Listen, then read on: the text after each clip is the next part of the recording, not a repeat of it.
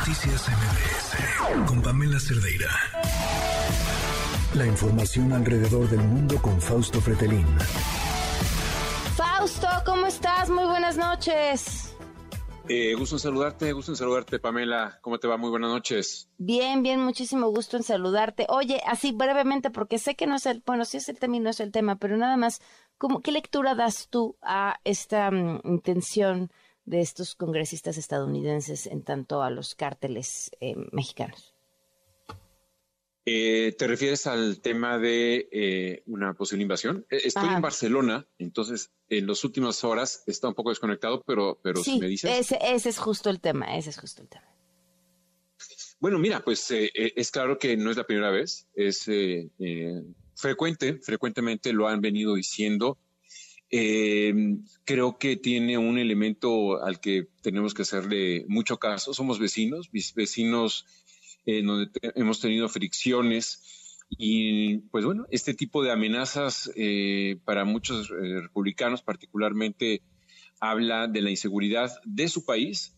Recuerda, Pamela, que México forma parte de la estrategia de seguridad interna doméstica. Para ellos, México forma parte precisamente de un territorio eh, que tiene un, pues un impacto doméstico, eh, la inseguridad, eh, tanto en, temas de México como de la frontera. y creo que esta postura de, Estados Unidos, pues hay que tomarla mucho en atención por lo que, por lo que pudiera venir, ¿no? Es decir, por decisiones que pueden llegar a afectar a la economía, que pueden llegar a afectar la soberanía. Cuando se habla en México de ese tema, es decir, cuando el presidente López Obrador habla de la soberanía de México, es una soberanía compartida porque vista desde Washington, precisamente es una soberanía doméstica la que también afecta a ellos. Eh, y esto pues, sí puede generar eh, muchas tensiones, como lo ha venido sucediendo eh, frecuentemente con, Estados Unidos, ¿no? Es una llamada de atención que evidentemente para el presidente de México es una afrenta y es algo que, que lastima la propia soberanía de nuestro país pero hay que decir que estamos con ellos en las buenas y en las malas, así como ellos han de decir lo mismo de nosotros, ¿no? Eh, celebramos el TEMEC, pero al mismo tiempo compartimos eh, la seguridad de los dos países. Eh, entiendo que es asimétrica porque para México no, no le interesa demasiado la seguridad para, de, lo, que ocurre en Estados Unidos, pero, pero para ellos sí, sí lo es. ¿no?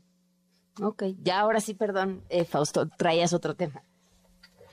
No, mira, yo, yo creo que habla, eh, em, eh, a mí me gustó mucho una postura que tuvo eh, Moisés Naim en un artículo del país este fin de semana, en donde hacen una comparación entre el primer ministro israelí y López Obrador, en donde él habla y nos recuerda, hablo de Moisés Naim, que, si, que si bien es cierto, ambos personajes políticos son símbolos, son distintos, en algo se están pareciendo últimamente, y es en poner en riesgo la democracia. Poner en riesgo la, democracia en, sus respectivos países.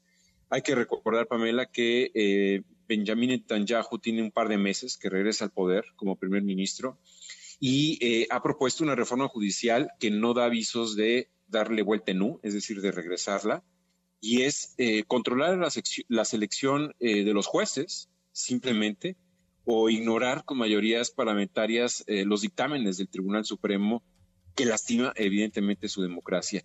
Y hay un sector que es el sector del ejército allá en Estados Unidos, de los reservistas, en donde dicen, si pasa esta, esta ley, puede caer Israel en una especie como de guerra interna, guerra civil.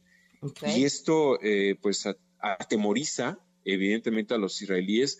Y en el caso de México, lo que dice Moisés Naim es, bueno, también López Obrador está tentado a, pues, eh, a debilitar o prácticamente a, poner en riesgo la joya de la corona de la democracia incipiente, buena o mala, eh, sólida o no, de México, como es el Instituto Nacional Electoral.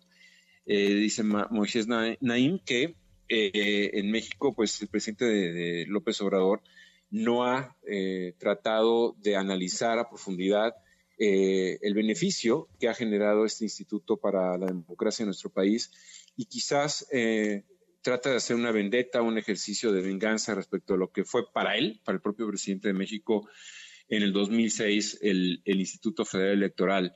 Eh, y creo que, que, tiene razón Moisés Naim en comparar estos dos perfiles, porque mm, al igual que el presidente Trump o Jair Bolsonaro, por ejemplo, López Obrador ha criticado ¿no? al INE calificándolo de podrido, tramposo, y, y, su más reciente intento consiste simplemente en reducirle drásticamente el presupuesto, ¿no?